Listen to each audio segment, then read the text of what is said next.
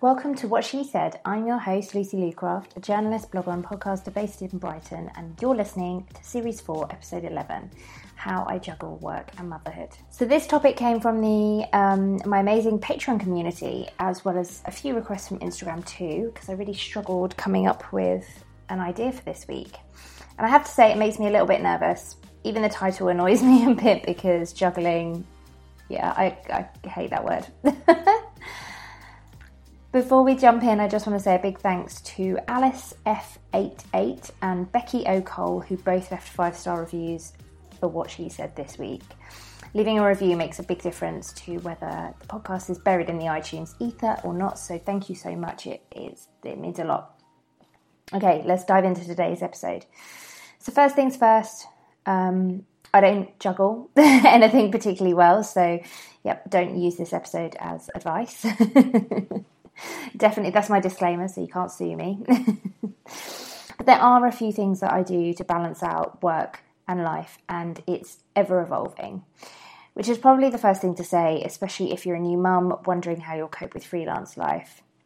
Things with babies change uh, all the time, and just as you get into the swing of things, there's a new challenge that that comes along. And don't get me wrong, it's all really good fun, but don't worry about the fact that um, what was working last month isn't working at all this month. It's not you. it's not you. Okay, so jumping in with a little bit of background here. Um, I was freelancing for a few years before Anais was born. Um, quite a few years, actually, maybe four, five, four? I can't remember. Um, although I, so I was, I was experienced in freelancing and being self-employed. However, I didn't plan for her arrival at all. I didn't squirrel away any cash. I didn't think about um, when, how, if I'd go back to work. I just sort of wing, decided to wing it, which worked out fine. And I think it was a really good thing. And I I was very lucky, very privileged to be able to do that. But this time around, um, because I'm pregnant, um, I now I'm now going into maternity leave thinking, yes, I literally can't wait for maternity leave because I need a break. But also, oh my God, it's such crappy money. and so I've definitely been working my ass off up until this point to squirrel away some money so that I can, yeah, not be so broke when it comes to maternity leave. Um, so that's the background on me. And Anais goes to nursery um, and has done since she was probably about four or five months old, um, starting off one day a week. Um, in fact, I think it was a day, maybe two mornings a week, um, just to help me ease back into work. So I went back to work fairly quickly. Um, but I was kind of able to do that through keeping in touch days um, because the nature of freelance work is that if an opportunity comes up, you kind of don't necessarily want to say no to it. So I didn't. Um, but then equally, there was no opportunities for a few months after that. So then I, I just, you know, I was able to flex it, which was great.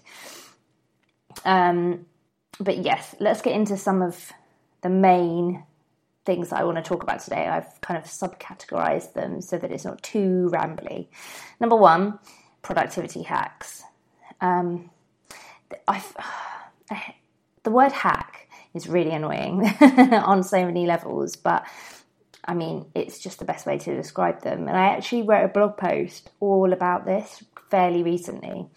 Um, but some of the things that I do have, I've either have just come to me or I've Googled them or whatever. Anyway, the best things are transcribing stuff on my phone. So when she was really little, um, especially when she was uh, like when I was breastfeeding, I would transcribe blog posts into my phone.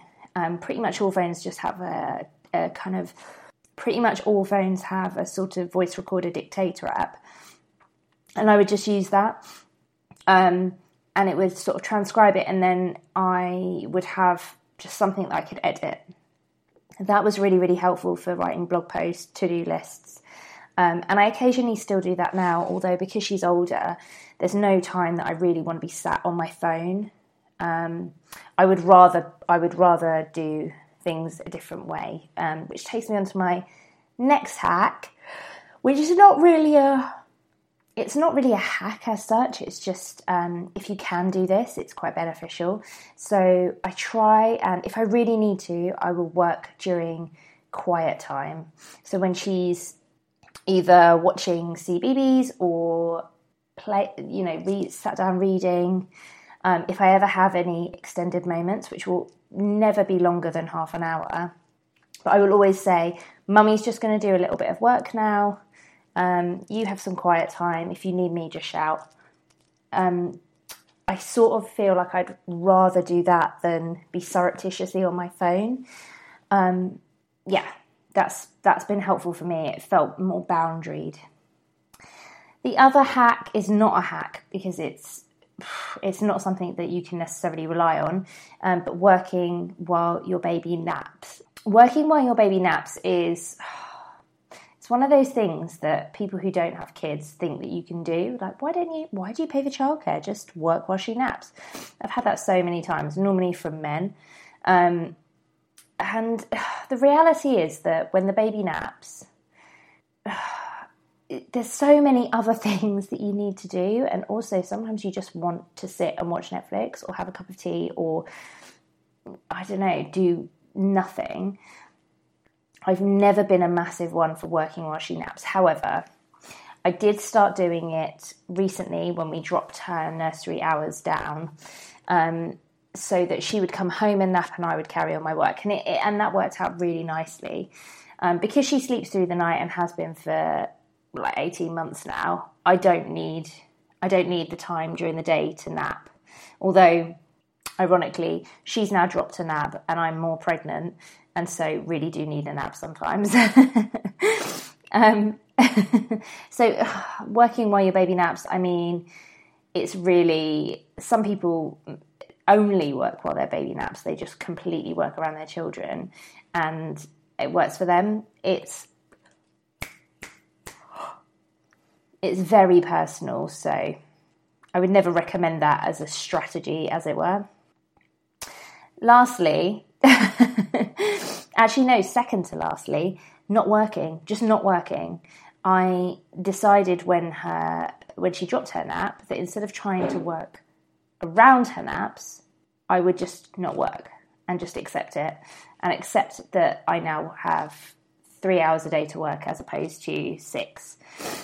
Yeah.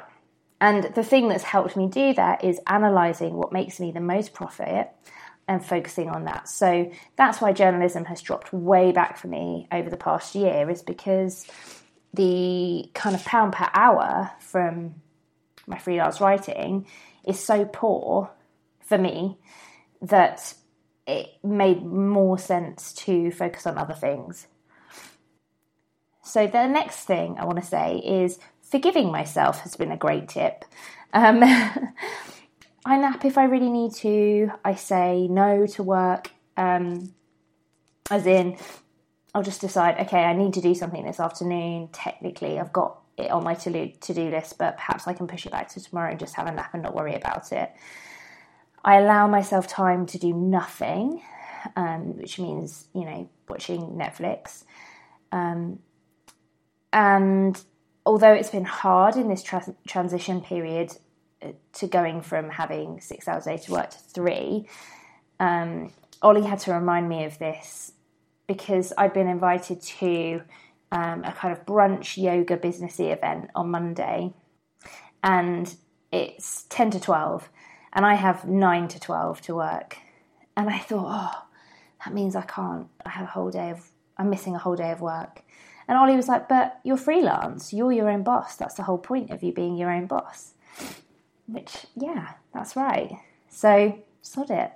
I'm doing that instead of working, and that's okay. I just have to, you know, find a way to do to make up the work.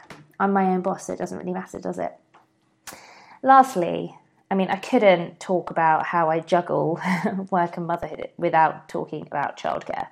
Um, I honestly couldn't cope without regular childcare. It just, I mean, I know that people people do, and I'm privileged because I can afford childcare, but um, I just couldn't. I couldn't do it.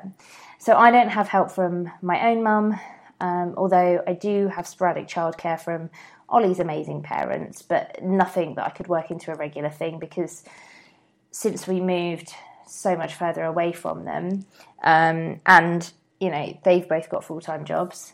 Um, it's I'm very lucky that occasionally they come down, um, and I get and I normally treat that as not a work day. I treat that as oh I'm going to go to the cinema or whatever, do something for me. Um, so when I was thinking about childcare when Anais was small, I thought about lots of different options, childminders. Um, you can do nanny shares, things like that. But ultimately, I settled on nursery. It's always suited us. It's always felt right.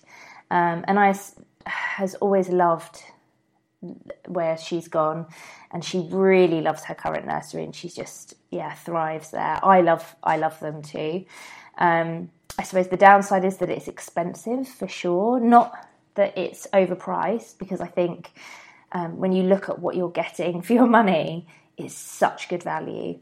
Um, but it but it is a chunky monthly cost that we add in as a family. It doesn't fall on me to pay for that. Um, Ollie is very, my husband is very clear on the fact that this is a shared family cost, and we've always um, we've always made that distinction. I don't I don't calculate my profit and loss against childcare. Um, I budget in half of the childcare, my half of the childcare, um, which makes it really, really affordable. Um, but it is a chunky monthly cost nonetheless. So I switched her down to shorter days um, so that I could capitalise on the fact that she still was having an afternoon nap.